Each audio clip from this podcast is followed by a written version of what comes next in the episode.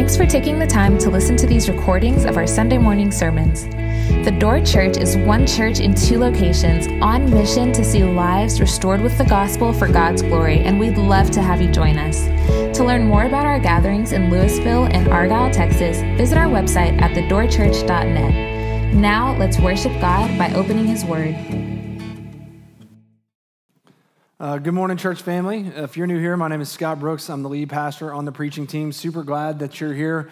Uh, this morning, we are in a sermon series, A Decade of Development. And even that video intro and uh, from Martyn Lloyd-Jones, just the message needs to be essential. We need the power of the Holy Spirit uh, to show us uh, who, who Christ is. And those pictures were over the last 12 years of what God has done just through our local church. And uh, I'm just so grateful to be a part of it, and it should stir your affection that we serve a God who lives and moves uh, and saves people, changes people, and um, we'll talk more about that here in a bit. We have an announcement. Uh, Sam Slayton uh, at the Argyle campus is going to be a hospitality deacon, so let's just give him a, a we're super.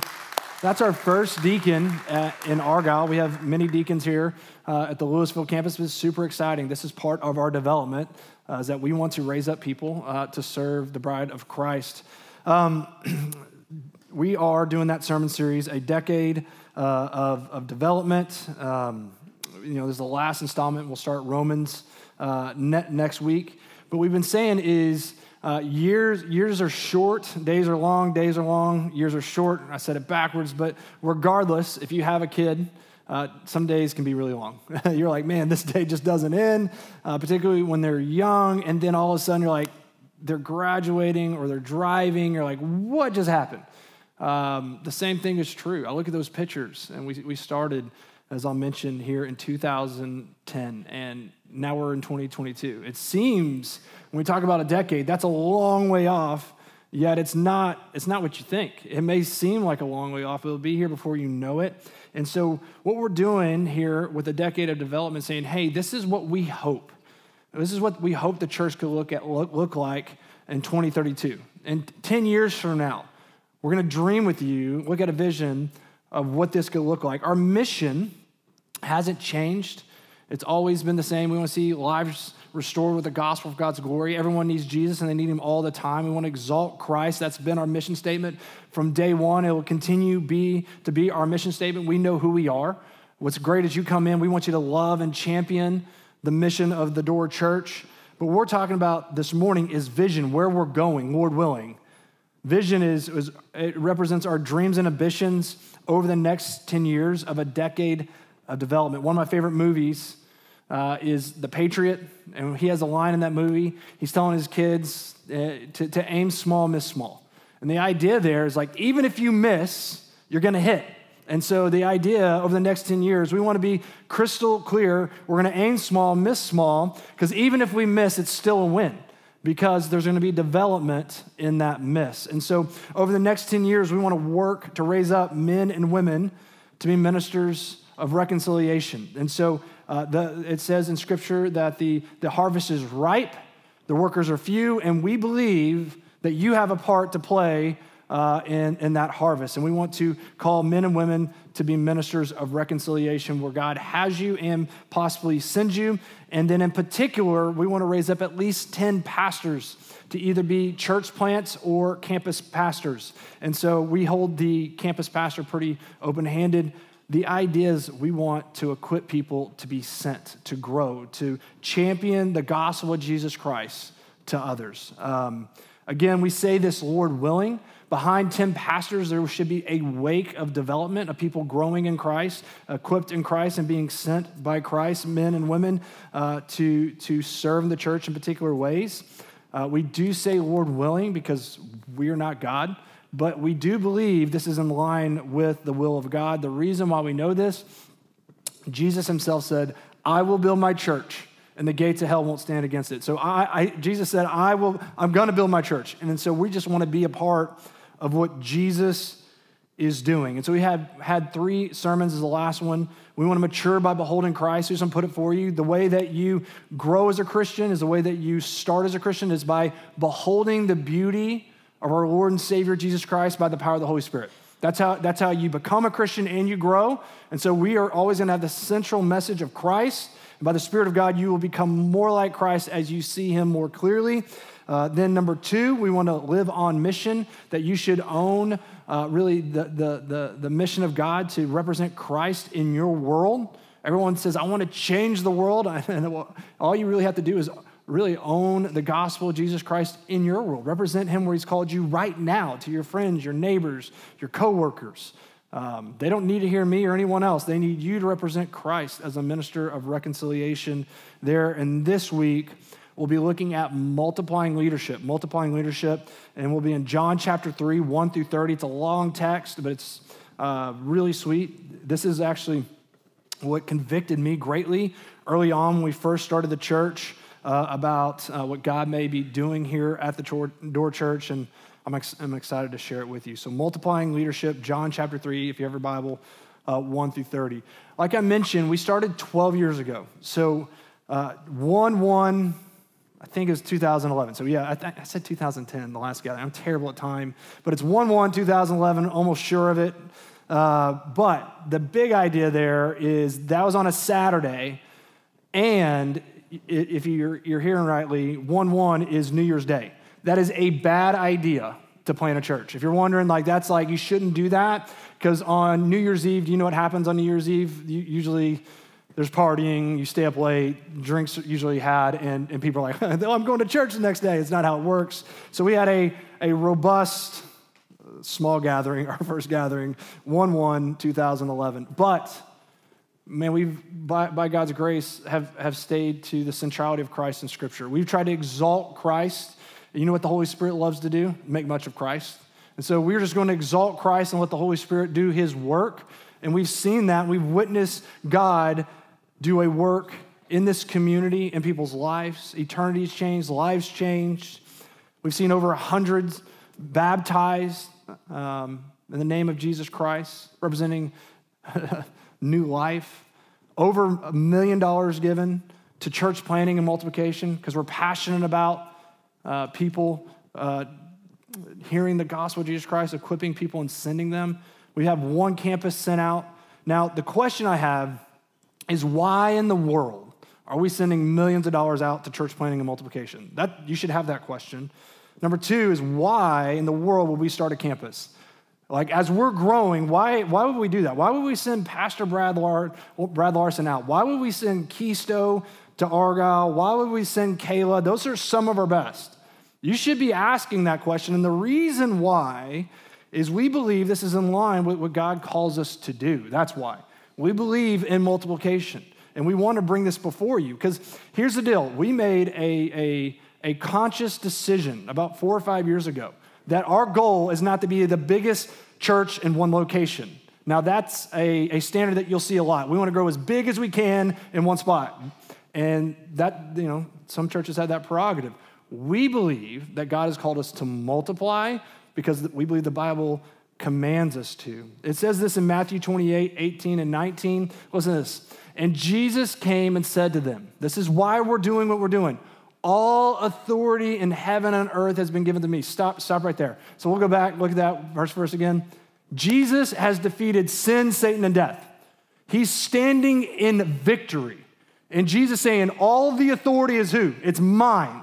And now he's commanding us, his disciples, what? To go in the victory that he's had. So, this is why we go, because he stands in victory over the things that are most destructive to us, namely sin, Satan, and death. And because he stands in victory, he tells us, Go therefore and make disciples of all nations, baptize them in the name of the Father, the Son, and the Holy Spirit. So, all we're doing when we say in multiplying leadership is we're simply taking the Great, uh, Great Commission seriously we actually believe that Jesus has eternal life for people that believe in him. We believe that people are really dying because of their sin and there'll be judgment for their sin, but Jesus has paid in full by his precious blood, has defeated death, and it offers eternal life. And we stand in his authority to go. We're standing in his victory, representing who Jesus is and what he has done. That's why we're doing what we're doing.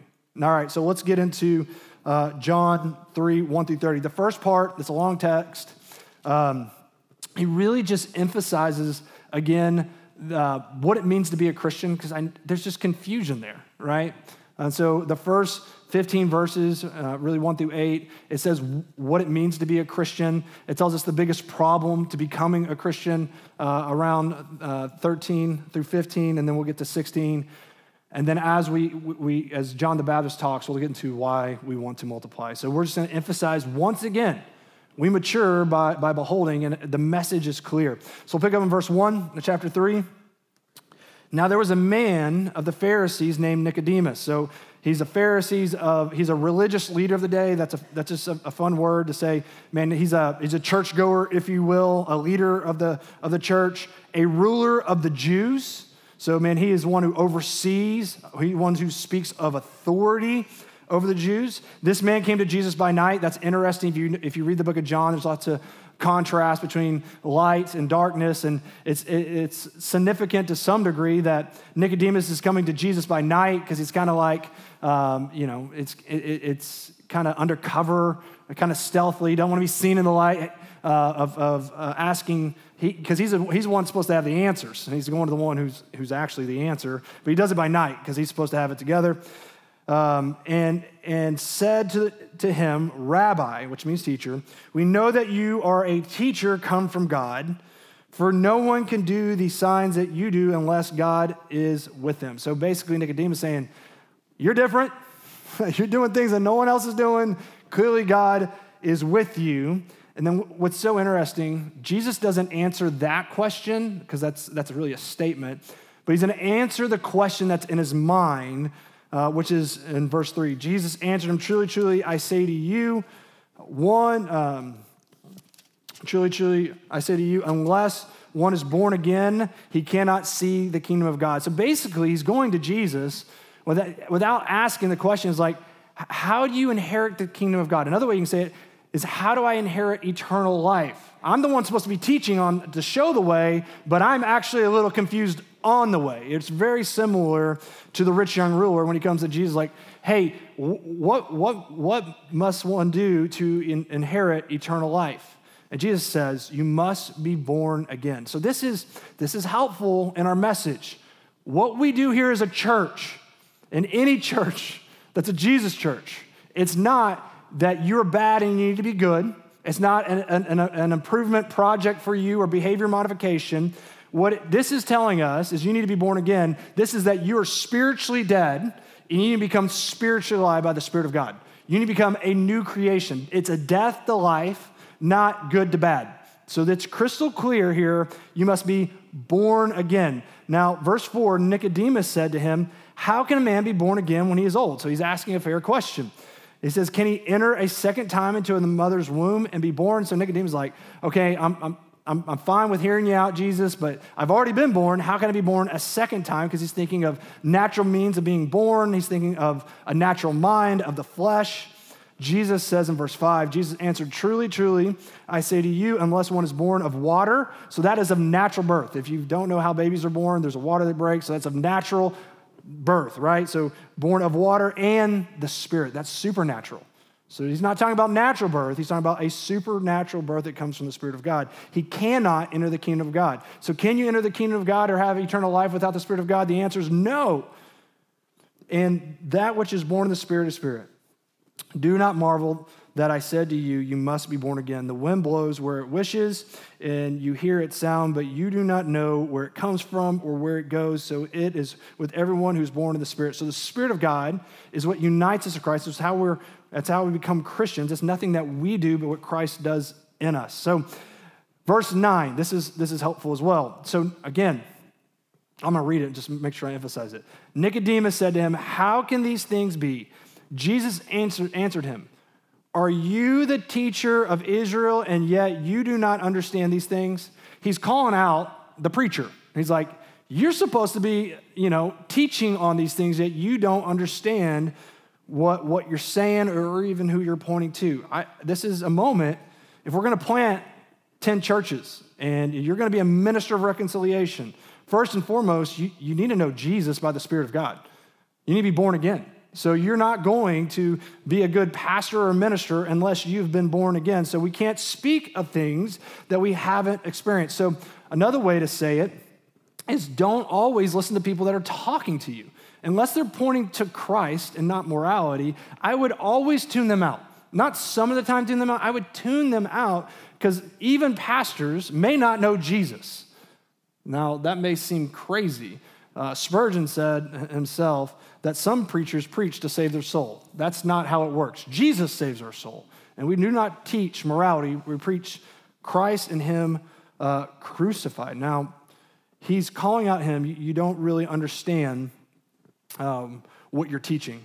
Verse 11 Truly, truly, I say to you, we speak of what we know and bear witness to what we have seen, but you do not receive our testimony. If you have, to, uh, if you, if I had told you earthly things and you do not believe, how can you believe if I tell you heavenly things? Now, listen to the big problem. No one has ascended into heaven except the one who descended from heaven, the Son of Man.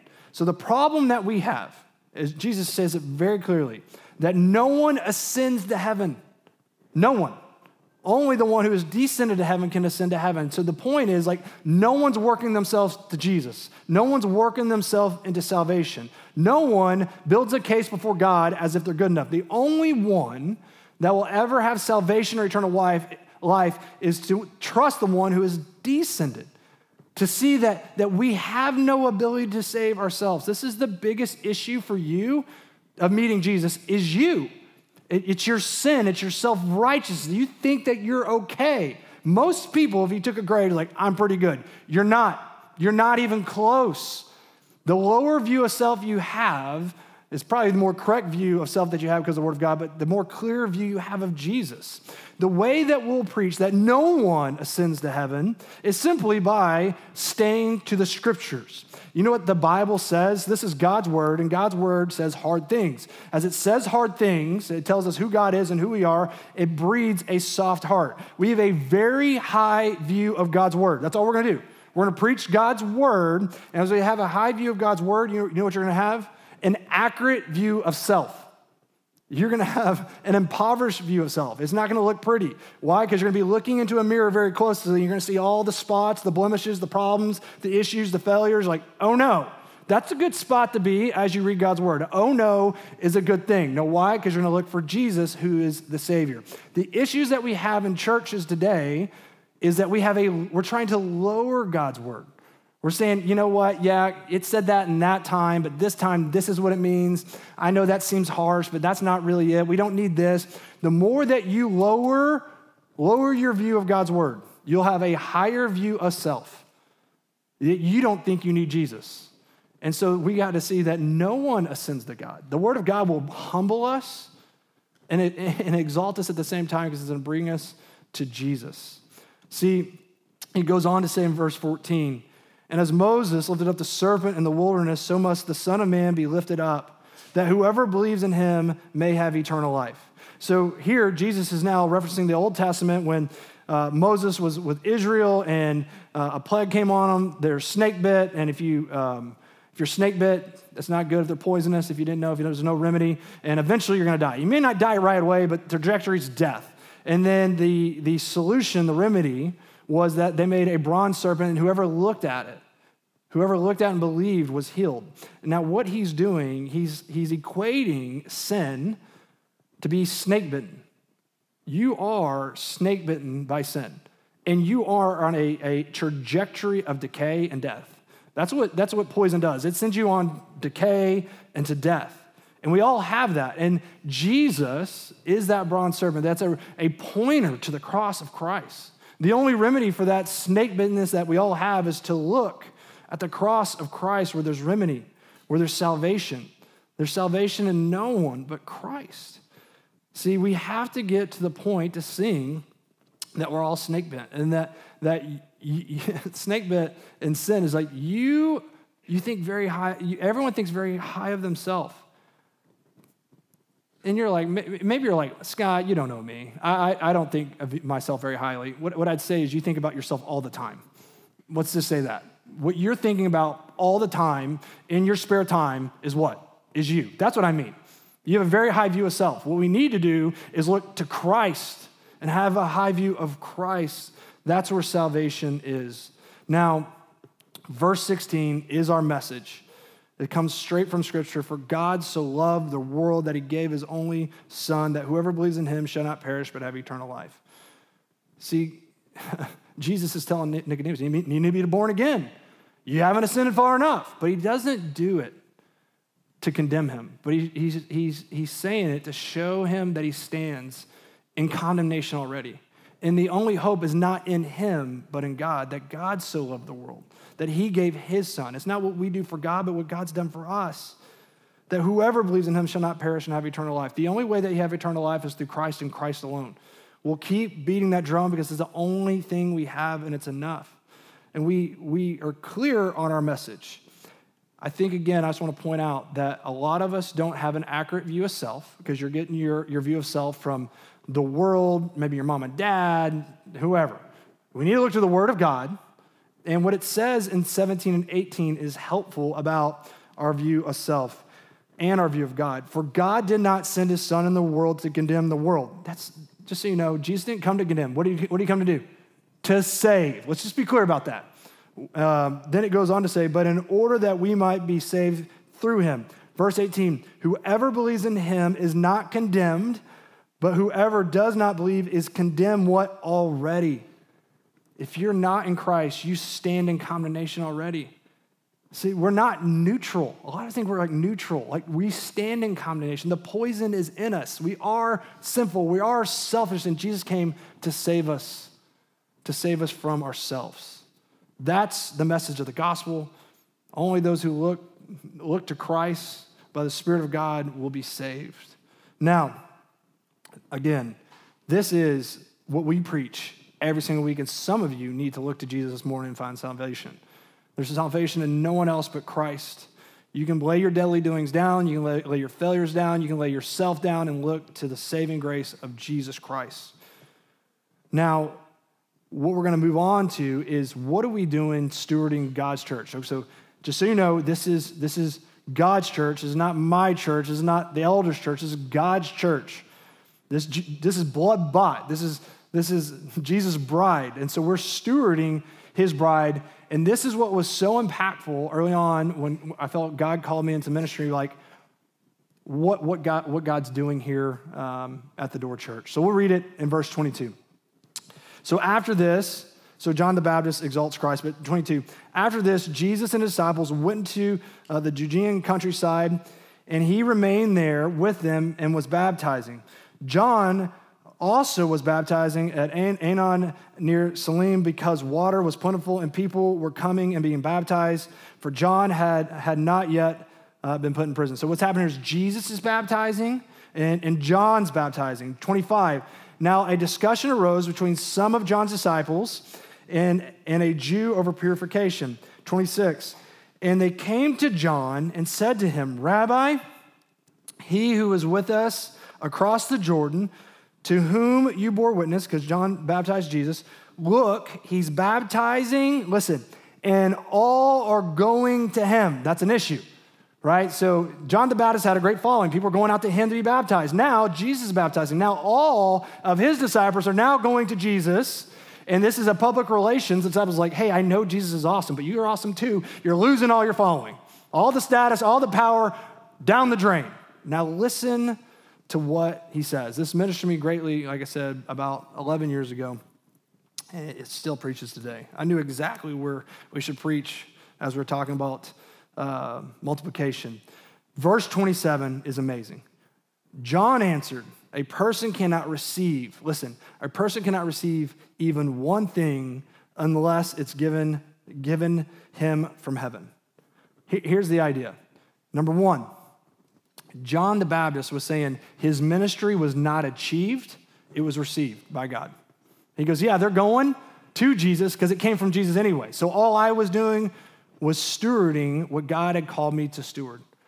See, John the Baptist understood that his life was not his life, it's not his church, it's not his will, it's Jesus's anyway. It's not his glory, but God's. And so, how this ministered to me is I was at a church conference not a fan of those. That, not, not that much fan of those. I just, you know, they're good, they're inspiring, but this one was really hit home. Um, J.R. Vassar was actually preaching this text, and he, he was preaching a ministry received and not a ministry achieved. And I came from a, a big church in my internship, big church, and we'd count numbers and add numbers onto it, and we'd boast how big our church was. And I say we, I wasn't a big fan. So when God called uh, to start the door church, I was like, don't want that. And I'm like anti that. Like, I'd rather be small. Let's, let's, don't count. Actually, when we actually had to get a new facility, the banker's like, How many people are coming? I was like, I don't know. It's like, You probably need to know that if you're going to ask us for some money. And I was like, Well, we got to start counting a little bit. But the point is, I was allergic to numbers. Now, um, in this text, what it's saying, it's a ministry received, not achieved. This is God's church. And He's going to do what, he's, what He wants with this church. And so from then on, I became very open handed to whatever God wants. And so if he, he wants to grow us big, great. If he wants us to keep us small, great. If we're just called to steward whatever he's doing, that's all we're doing. We're called to be faithful, not, not have a get big project. We know that we're called to multiply because that's scripture. And so by God's grace, we become what we become. Why? Because God has that for us for now. And maybe not forever. All we're called to do is be faithful. We're not called for outcomes, but we're called to be pointers to Jesus Christ. We're stewards. We're stewards of the gospel. It says this in 2 Corinthians 4 7. It's, it's super helpful. But we have this treasure in jars of clay. That's John 3 16. We have this treasure. No one ascends to God, but good news is, is Jesus descended for us. That he died our death, that he, he rose from the grave, and we can have eternal life. What? To show the surpassing, the surpassing power belongs to God. Where does the power come from? God, not to us what's, what's us in this illustration? We're the jars of clay. That's like a paper plate. So no one's like bragging about the paper plate that's bringing the steak, right? It's like, did everyone see that paper plate? That was amazing plate. No, they're looking to the treasure. Another illustration. This is like uh, this is like the envelope to a letter. No one's like looking at the envelope like, thank goodness the envelope was really nice. They're looking at the message so, what's our part to play in it? We're simply stewards, carriers of the gospel of Jesus Christ. We're disposable. Jesus is not. Jesus is not. And that is a ministry received, not achieved. John the Baptist got it, Lord willing, we get it, and we continually understand this mic drop moment that I think John the Baptist has, that I think, I, I pray the Spirit of God sears into my brain and your brain. It says, verse 28, You yourselves bear witness, bear me witness that I said, listen, I am not the Christ. I am not the Christ, but I have, I have been sent before him. See, John the Baptist understood his, his, his, his place in this, in this whole thing, his purpose. I am not the Christ. Jesus is the Christ. Because you know how easy it is when someone has a following. John the Baptist is like, look at me, look at me. No, John the Baptist says, I am not the Christ. I need you to hear, I am not your Christ. No one up here speaking is your Christ. Only Jesus can save. He's the only way. And if we're going to be a multiplying team and sending out, we have to believe that's true because I have nothing, Mark has nothing, no one gets up here has nothing besides Christ. Jesus is everything, and we must be pointers to him. That's the ministry of the gospel, pointing to the one who can save. That's our job. And our job, what John the Baptist says, he must increase and you must decrease. This is the way of the gospel of Jesus Christ. There's no platforming anyone, there's platforming of the one, the only hope that we have. And if we're going to be multiplying leadership, we have to believe this. So many people go to hear a talking head at churches. Lord willing, there'll never be a talking head. There's the person of Christ that we preach, and he's the one who brings salvation. And as we behold Christ, you know what happens? My job is to present Christ, to equip the saints for ministry, to help grow you in Christ and equip you and send you, but really in the talents that, that, that um, the Spirit of God's given you. We're all called to be missionaries. So you, you may be a pastor, but you may not. What you guarantee are, if you're a Christ follower, is a missionary. God has called you to represent Christ in your home, in your schools, in your community.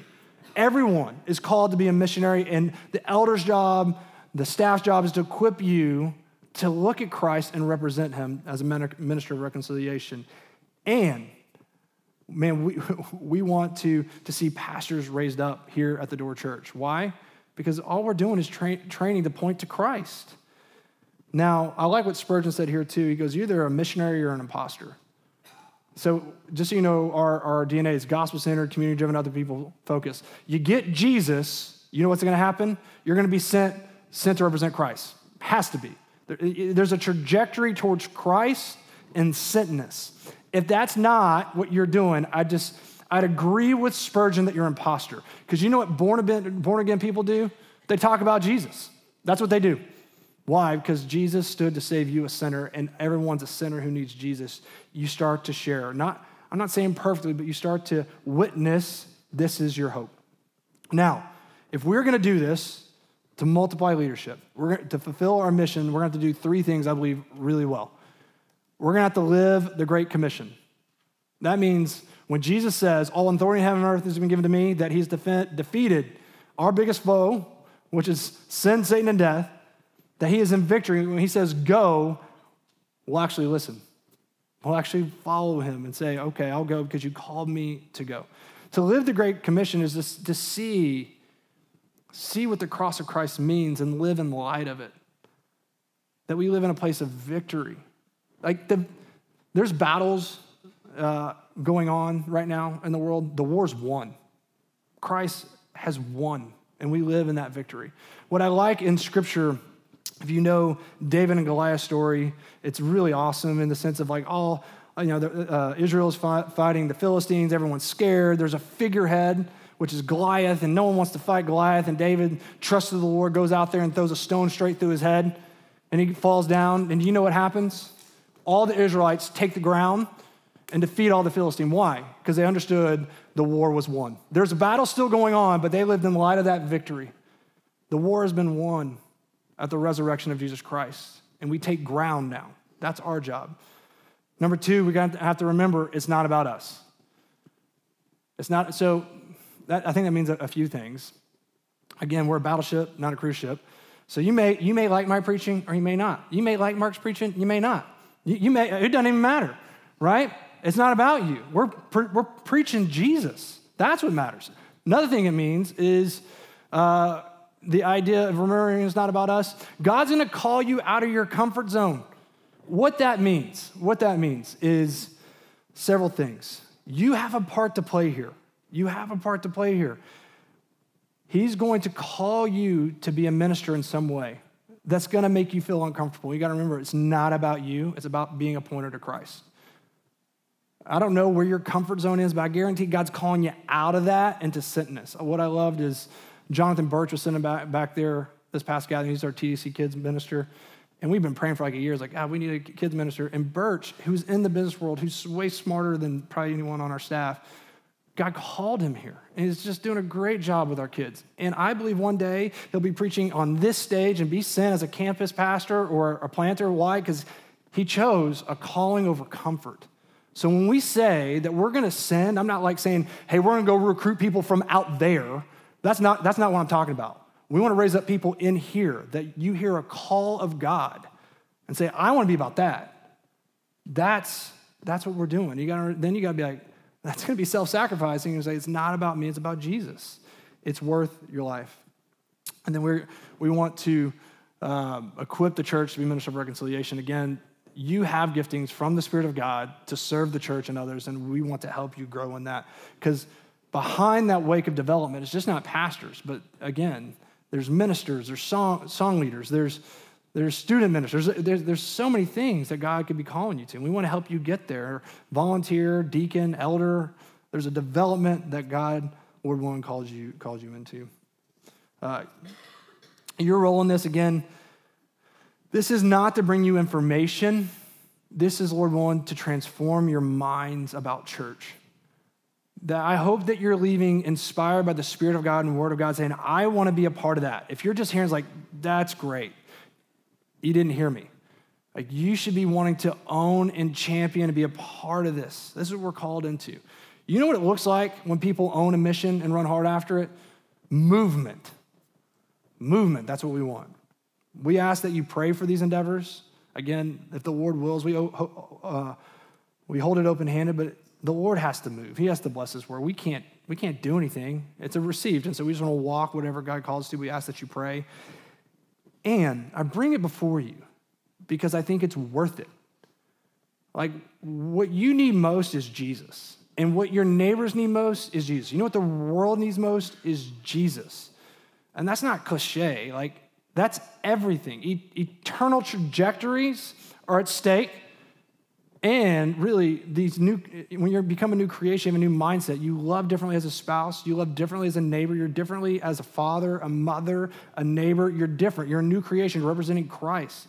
The world needs Jesus, and that's what we're about. Like, so what I'm asking you to think about is, is see the worth of Christ and understand I'm asking you to consider giving your life to this mission, this vision. Consider giving your money to this mission and vision, giving your talents. Why? Because it's worth it. It is. I wouldn't get up here and tell you unless I believed it's true. If you tasted salvation, you know it's true. And God has called you to be a part of it. Let's pray. God, I pray that you'd help us respond by faith believing that you've called us by name for salvation. So I pray first and foremost that if anyone doesn't know Jesus, they would confess their sin this morning, their selfishness, their self righteousness, and look to Jesus who saves. That stood in our stead so we could have life. I pray for new life. I pray the Spirit of God would give the life this morning to be born of the Spirit. God, I pray for others that we would, we would see the worth of Christ and what he calls us into, that we would be called out of comfort and called into your mission, that we would want to go, that we want to multiply leaders, and we want to see more and more people come to Christ, whether that's living on mission in our worlds or being saying, hey, I, I, would like to, to put my name in there, to be grown up, to be a minister, to be a pastor. God, I pray that you give men and women that conviction. God, I, I pray that you would bless this vision. God, that we'd walk in step with your spirit and we would believe your will, Jesus, that you're going to build your church and we consider how we could be a part of it. I ask in Jesus' powerful name. Amen.